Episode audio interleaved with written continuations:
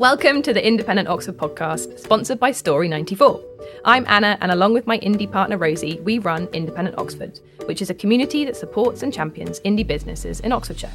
In this series, I'll be guiding you through some of Oxfordshire's best indie journeys, and I hope you'll join me for the ride. Hello, and welcome to this edition of the Independent Oxford podcast. Today, I'm joined by Claire of Open Stage Arts. Hello, Claire. Hi. Thanks for joining me today and uh, coming to chat to us about Open Stage Arts and Creativity Found. Yes, thank you very much for having me. So, for people who are unaware of of you and Open Stage Arts and your new venture that you started over lockdown, Creativity Found, um, tell us a bit about yourself and, and what you do. Yeah, absolutely. So, uh, five, six years ago or so, I started Open Stage Arts. Open Stage Arts are classes, drama and singing classes for adults for fun. No learning lines, no putting on a show. I hire local theatre makers and they come and share their knowledge with us. And it's just a bit of escapism on a Thursday night, two hours to come and get completely out of normal life and um, enjoy yourself and have a really good laugh. Uh, so I developed that. Um, that went through a few changes until I got to the model that I now think works for everybody. Um, and then, of course, we had to stop our classes. And we've done a couple of online events, which has been really good fun. We've done monologue challenge. We've done some improv games online and stuff, which has attracted people not from Oxford, which has been lovely. Um, had some people from Sweden and Canada. It's been really lovely to meet some new people. Um, and then also, while not doing real life classes, I started the Creativity Found podcast, in which I go out, or rather stay in, and chat with people who have found or refound their creativity as adults.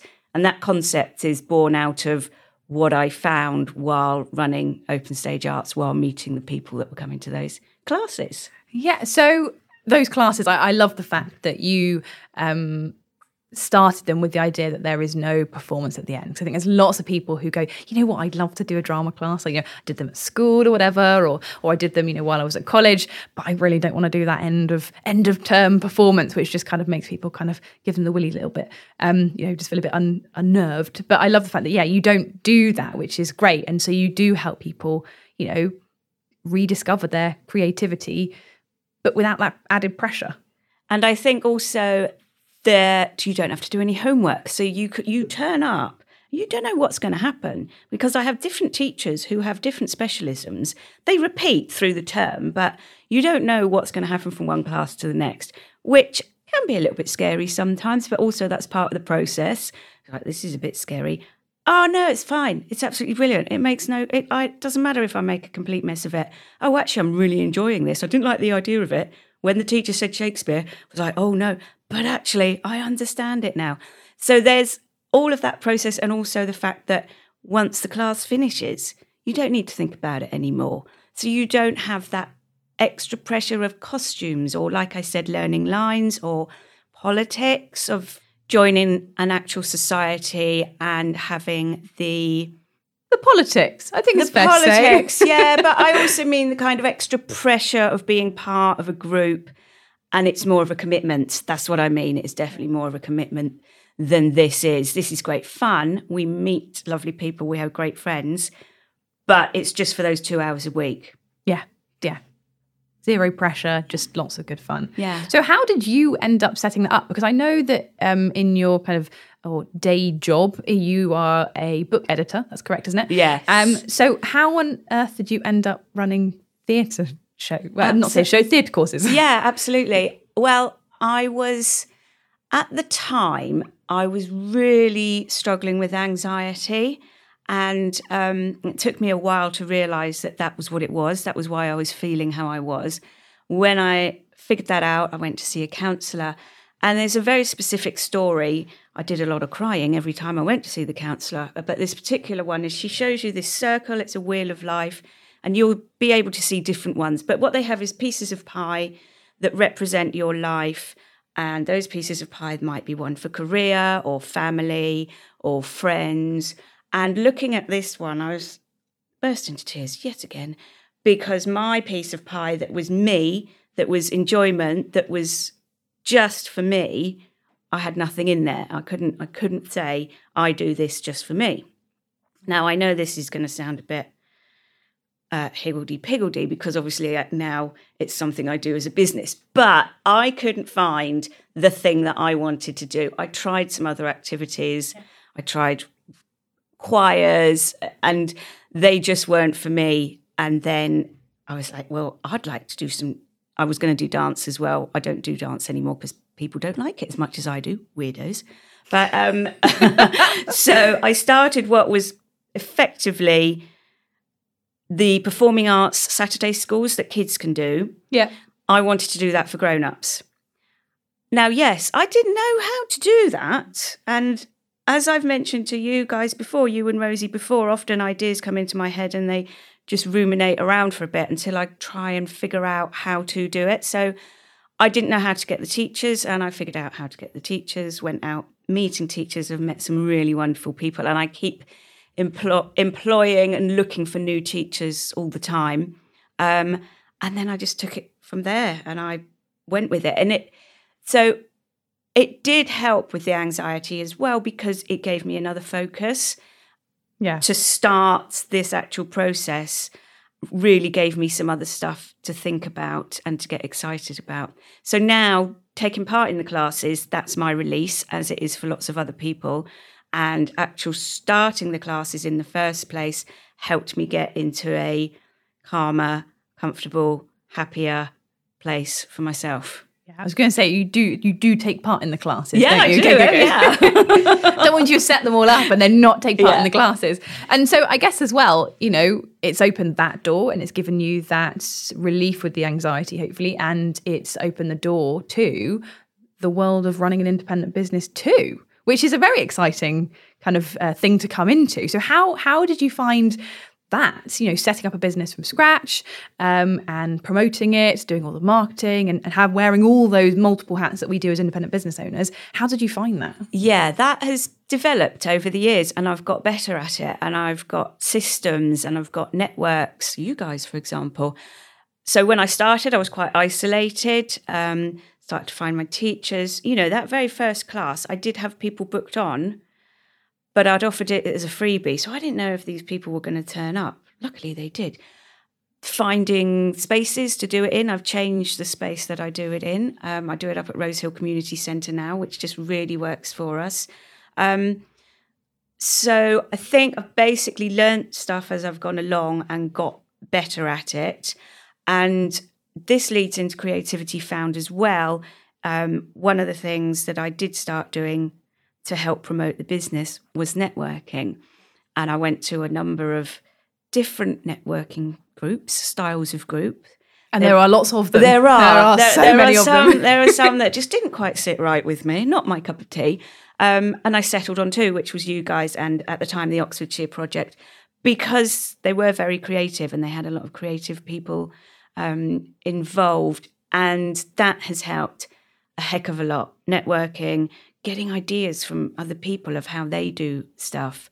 And also through that networking, I was also meeting other people that were slightly older that were trying something new and had had barriers to that perhaps previously, whether that be family or finances or job, um, and was starting to explore something anew later in life. So all of those things, all jumbled up together, gave me the idea for Creativity Found. So it's a lot of networking, meeting people. It's it's all just grown kind of organically with a little bit of a push from me with the bits that I think, oh yeah, that could work. Yeah, but I think that's what's so lovely about running an independent business is the fact that things do and can grow organically and actually sometimes they're the best things. Rather than forcing an idea or, or pushing something forward that you're not 100% sure about having that time to kind of like you said ruminate on it think about it you know chat to people about it. I think that's wonderful having a community isn't it? You know going right well you know yes you may be doing something similar but what can i learn from you? What can i you know what information can i gather from other people to kind of push something forward which then adds something new into the mix that complements everyone?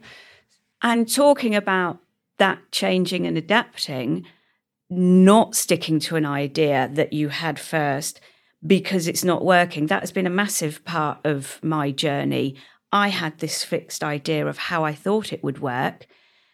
It worked quite well, but it could have worked better. So I changed. So I changed how I found my teachers. I changed the actual structure of the class. I changed how I did my bookings. All of those adaptations, yeah, it's having that freedom. And what that also comes down to for me, which is a massive part of Open Stage Arts and become a massive part of Creativity Found, is not to be worried if you make a mess of it, not to be worried if you do try it and it doesn't work. Try something else. You know, in class, people will be afraid that they're going to do something wrong in drama class. There is no doing it wrong. There's no, there's doing it differently, but there's no doing it wrong. And it's lovely to see people go, oh God, I don't want to do this. Oh, oh no, that's really funny. When we make a mess, it's really funny. Or nobody else thought it was a mess. Actually, this does work. So trying it, if it goes wrong to your mind, try something new, do something different. Yeah, absolutely. I guess yeah, people we learn from mistakes, as the saying goes, don't we? So yeah, having having that space to make those mistakes. Well, not mistakes, are, yeah, not even mistakes, No, are they? but- You do something yeah. differently, like you said. Yeah. Making having that space to do things differently and for people to you know bounce ideas off and and whatnot is yeah is is invaluable, really, isn't it? As an indie business, yeah. And I've had a number of podcast guests who have said to me, "Oh, the first time I tried it, it was rubbish." I had this one chap who does these great pet portraits now. He said the first thing he drew looked like a monster. I had a lady who tried printmaking the first time she tried it. It was awful. She went back a few months later, read the instructions a bit better in how to do it, and lo and behold, this was good. This is something I can work on. So how have you found learning how to run a podcast? I know how bonkers is that? Um, absolutely nothing I had any interest in Okay. whatsoever, and I accidentally went on a course that I thought was going to be mostly about video editing, which is something I was doing to do online classes type thing. I was doing some video editing, but it turned out to be a big class about podcast editing. Now, it was on in a direction that I didn't end up going in, but actually just seeing that was like, oh, okay, I do understand it. This is something I could build on. And then purely by chance, somebody else said to me, oh, but you've got a lot of content. I thought, well, this is an idea. This is something I've just been thinking about. Let's give this a go. And then, yeah, as I've done with lots of things, I I learned about the recording, I learned about the editing, and you will hear in the quality of the podcasts from episode one till now how things have changed. First time around, I was going to people's houses with the microphone between us in our socially distanced state. Oh yes, because yeah, it started in the middle of Yeah, lockdown, so I it? Yeah. started recording in January, even though not January, July, that summer when we were allowed out a bit Yeah. before I released in November. And now I do everything completely online. But you can hear, I'm probably a bit more picky, but you can probably hear how things have changed. And I've changed the way I do editing. And again, like Open Stage Arts, like most things that I do, it's a learning process. And and it turns out all right. yeah. I mean, for the, for the pod, thank you for the podcast. I think it's the content that's important. So I wasn't too worried about the quality. It's the people's stories that the listeners want to hear. Uh, bonus when the quality of recording starts getting better. Um, but yeah, No, they are lovely stories. Um, I mean, how how do you go about finding these people? I'm guessing from from your network. Well, amazing. Yeah. So originally, I had a few friends that I'd already done blog posts for Open Stage Arts. Yeah, your story matches what this podcast ethos is. So I'll talk to you guys first. Then I put uh, a post out on a couple of Facebook groups, RT Facebook groups. Got a reply from them. And then it kind of grew a little bit from there. I'm going to say Clubhouse. That has been amazing for me. You are a massive Clubhouse fan. Every time I see you, you're like, "Oh, Clubhouse this, Clubhouse that." it has it has made the world the world of difference. I've met people who are friends. I've been to meet them in real life, having only ever Have met you? them on Clubhouse. Yeah, I'm going. I'm going out with a couple in a few weeks' time. I'm going to meet them properly. Um, but because it's an audio app, it, it really works. You get to speak to people in real time yeah. and I have had people from there saying, Oh, I've got a story. Would you like to talk to me? So there's a lot of Clubhouse on there. And there's also what I call podcast dating apps So there are sites you can go to Okay. where people who want to be guests go and people who are looking for guests go. So people who want to be podcast guests might see my podcast and say, "Oh, Claire, I've got this story. Can I be on your podcast?" I I mean it makes sense that that exists, but I had no idea that that existed. I don't know if Matt's going like, ooh. um, okay, well, I, yeah, great. Well, I didn't even know you could find people that way. That's okay. Have you got any um, favorite stories from the podcasts that you've been doing? Any particular ones that stick out in your mind? I've had I have had some really touching ones. Yeah.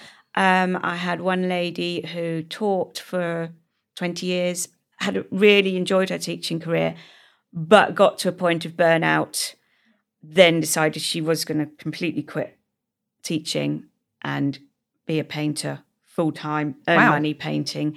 She has a similar story in that she wanted to do um, landscapes. She's ended up being really well known for wildlife paintings. But I said to her, So when school finished and you were no longer going back to school, what did you do? And she said, Well, I cried. I cried for quite a few weeks. And then I pulled my socks up. And I, I had another lady come on. She was um, up in living near Lockerbie when the plane came down. And we'd had our pre chat. She's all very happy to talk about that. But when it got to the recording, I'm getting a little bit welling up about it now. When we got to the recording and she started saying again what she'd witnessed, she she got quite upset and it all came bubbling up, which was quite a, it was quite relevant because her story is that she was coming to terms with PTSD much later in time when she realized that that was what she had been suffering from. And that helped her with her writing and her painting, that is her creativity found story. So there are funny stories, there are touching stories, there are good, hopeful stories. Well, they're all good, hopeful stories in the end. Because what do you think you'd be doing now had you not kind of re refound your creative? Because I th- actually, because you're quite a creative person anyway, in sense of you, you know, you edit books, so that's not exactly an an uncreative job. But do you, yeah, what do you think you might be doing had you not disco- rediscovered your creativity? Yeah, no, this is this fills my life currently. And so let me explain just a bit about the book editing. When I did I have a degree in dance and I would have liked to have been a dancer. But while doing that degree, I was look got my own creativity found story here. I was looking around other people thinking, I'm not going to be good enough. So I'll come I'll do something else. And my next favorite thing was books. So, right, I'll go into publishing. So, and I did that by just sending my CVs off everywhere. I worked at Faber in the sales department for three years. Sales was the last thing I wanted to do, but it worked really well for me in getting experience. I wanted to edit high fiction. The first editorial job I got was was at a publisher that publishes illustrated nonfiction. And that's what I've stuck with. And it's brilliant for me. It is so much more creative because you're dealing with pictures and words Yeah. and you can have an input with the author. Um, so as you say, that that is quite creative. Um, yeah, I absolutely. If you were to say to me, right today, what would you be doing today? Because of the lockdown, or because of the pandemic, rather, I was still very busy with books. But as those book projects finished, no new ones came up. So I literally went, this is like all petering off. At that time, I'd started the podcast. It was fine. That was something that was filling my time. Right now, I've had one new book come back on.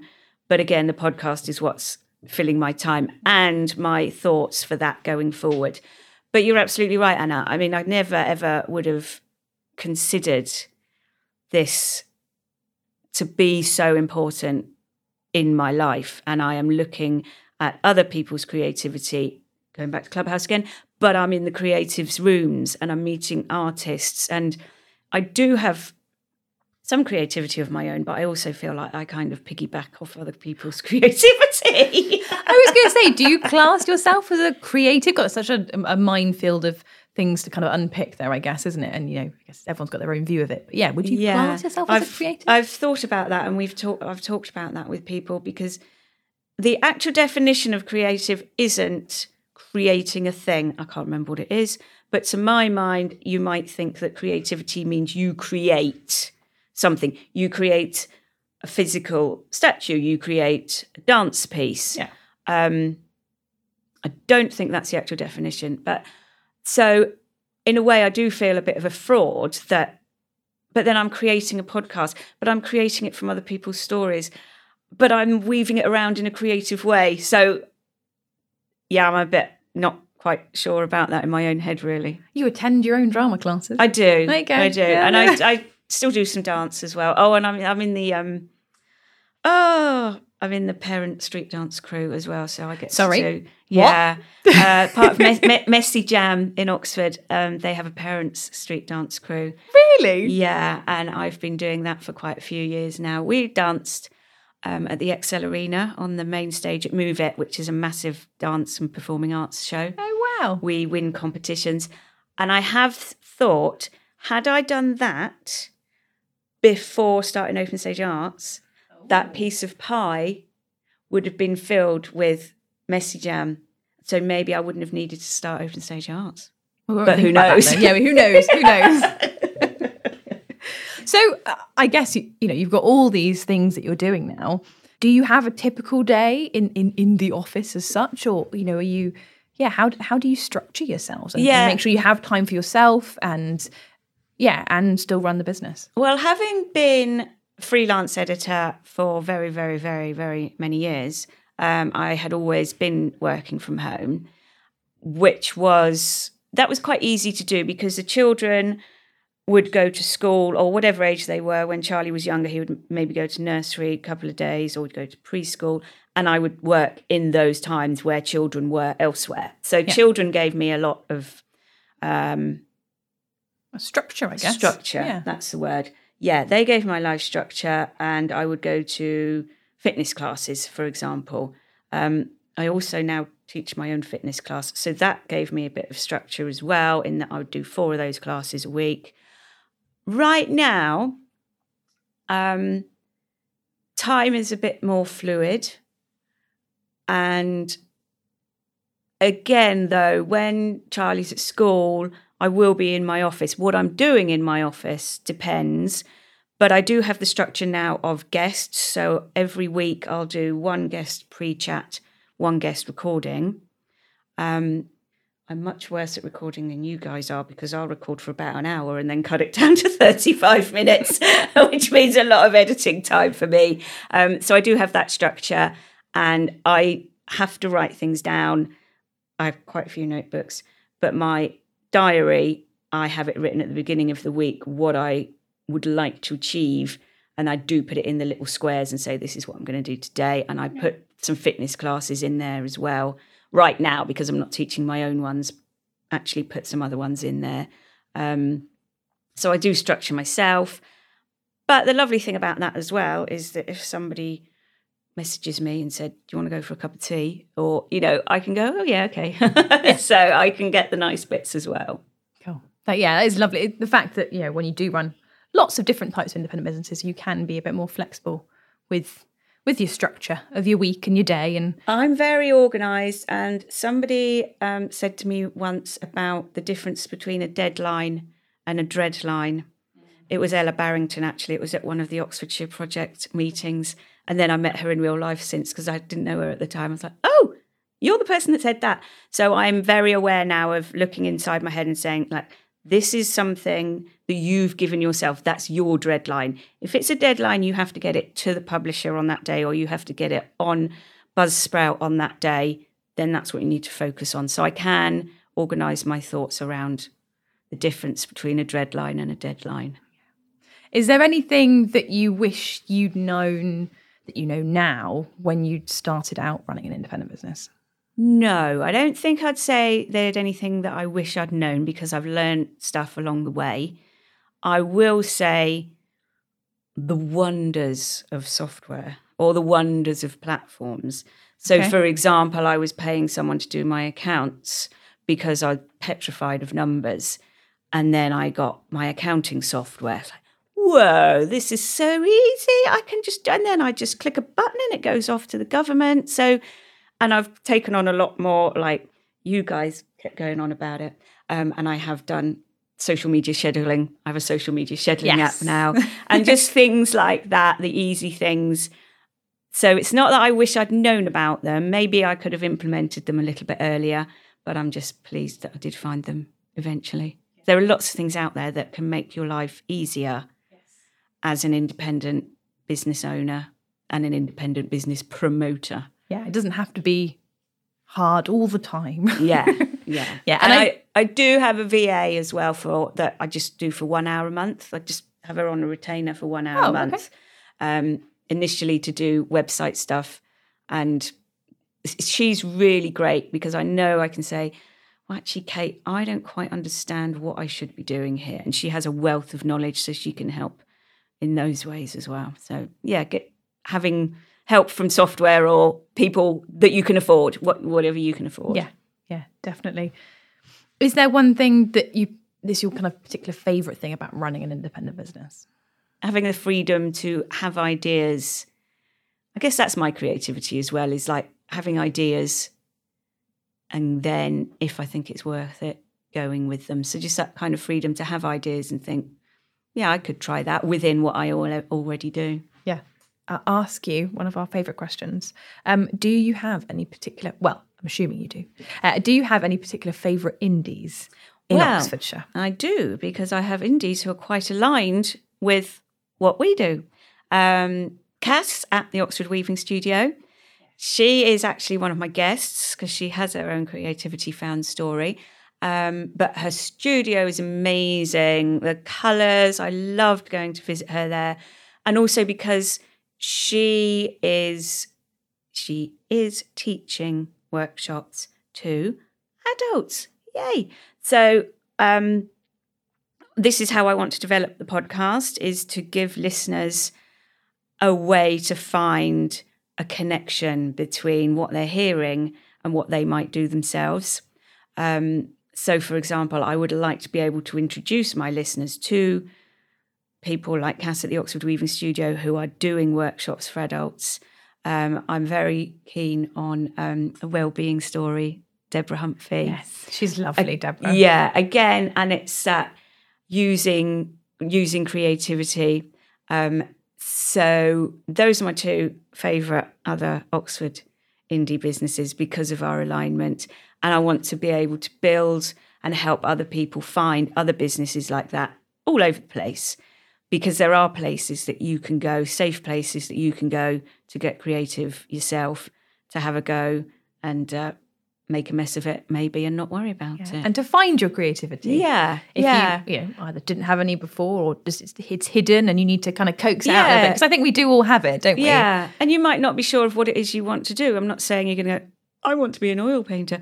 You might just want to have a little look around. Like there are people out there that can teach you um, creative gift wrapping or kilt making or chocolate work. Being able to find something that you can try, see if you like. If you don't, doesn't matter. Try something else. Because what is your uh, plan for Creativity Found moving forward? Yeah, so this is this is where the, we're right in the developmental stages of this. Um, so that's my idea. I am actually starting a directory that can list people. Um, and this is really in the planning work right now. I'm working on the platform of, of how to logistically do that. But I want people that are podcast guests, not necessarily podcast guests, to be able to share this is something I do that you might like to do, even just to share their exhibitions where they're showing, uh, books that can help you. So I am putting it together and making it organized in a way that's very clear for people, but that combines the podcast and moving forward, finding your own creative outlets. And I will, there will be things, for example, I've done a couple of bonus episodes. So I've done a little bonus episode with Cass and also with Philippa James, where they can talk about the workshops that they currently have on offer. So that's the kind of thing that anybody coming to the directory that wants to be on the directory, I'll be able to say, yeah, as part of that, you get this bonus episode as well.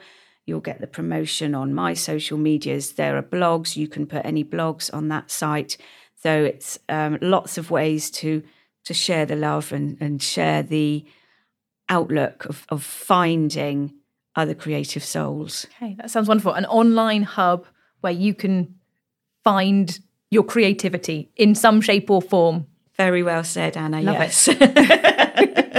Brilliant. Well, I think that that is a wonderful way to to wrap things up and to yeah, to say to people that, you know, there are ways to find your creativity out there, you know, either by starting to listen to your podcast, which they can do by going to their favorite podcast platforms. So we're we're everywhere on Apple, Spotify, Google, anywhere you like to listen to your podcasts. Currently, the podcasts are also on the Open Stage Arts website, so openstagearts.co.uk. And once Creativity Found website becomes a thing, you'll be able to find us on creativityfound.co.uk. That is absolutely wonderful. Brilliant. Thank you ever so much for joining us today, Claire. It's been lovely to speak to you. It's been lovely to be here. Thank you for having me. You've been listening to the Independent Oxford podcast, sponsored by Story 94. You can find out more about our community at independentoxford.com. If you enjoyed this episode, please rate, review, and subscribe to help more people hear our indie stories. Bye for now.